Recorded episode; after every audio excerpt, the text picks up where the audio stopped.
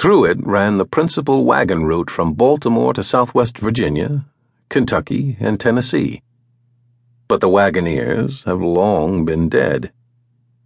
With them died the fortunes of Wizard Clip and the man who helped it get its name. Our story starts near the beginning of the 19th century with a Pennsylvanian named Livingston. Leaving his native state, he and his family purchased a lakeside farm on the outskirts of the town we have mentioned. In front of his farm, and beside the Opequan River, ran the wagon road. A man of mild temperament, the Pennsylvanian was fond of contrasting with a certain modest air his former failures and the success he was enjoying in his new home.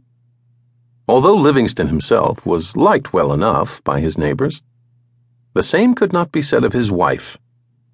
She was a woman of mean and dominating disposition who kept much to herself. The Livingstons had lived only a few years in their new home when the event which was to cause their undoing befell them. Appropriately enough, it happened on a most miserably cold and rainy night. Gusts of wind screeched plaintively outside the Livingstons' windows and tore with icy fingers at the shutters. They had readied themselves for bed and were about to ensconce themselves under their feather comforters when Mrs. Livingston heard a faint sound on the porch, quickly followed by a loud knock. Her husband went to the door, cautiously cracking it open a few inches, only to have the force of the wind wrest it from his hand. In front of him stood the tall figure of a man, cloak swirling madly about him in the gale. "I pray you will give me a night's lodging, sir," begged Livingston's visitor. "My wagon has suffered an accident to a wheel and cannot be repaired before morning.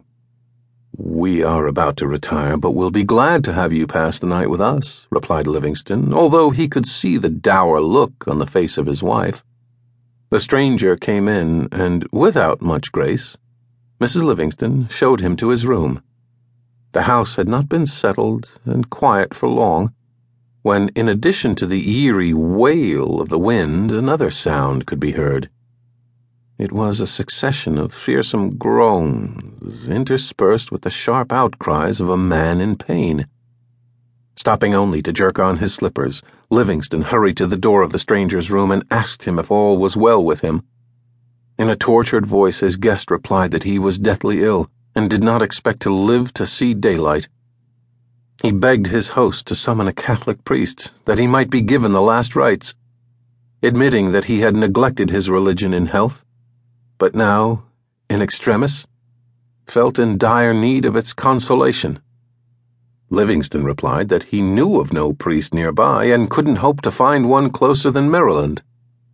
He remarked, however, that his neighbors, the McSherrys and the McGinnies, were Catholic and perhaps could tell him of one. His wife was by now listening to the conversation, and at this she became extremely angry. "If you think you are going to start out on any such wild goose chase in the middle of the night, I shall take good care to thwart you," said she.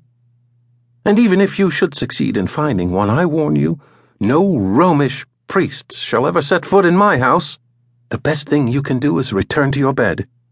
I'll wager this guest of ours will be as well as you or I by morning, and if I have my way, he shall be on his way with the sun's first rays." Livingston reluctantly gave in to his wife and went back to bed. All night the pitiful pleas and outcries continued. Next morning their guest did not appear, and, much alarmed, Livingston entered his room. The stranger was dead. Of course, a story had to be decided upon to tell the neighbors. The Livingstons simply said that a wayfarer had asked lodging with them the night before and died in his sleep. They made no mention of his dying wish. They recalled, with surprise, that he had not told them his name, and, search his belongings as they would, no clue could be found to his identity. A simple funeral was held late the following evening, and the unknown traveler laid to rest. The family had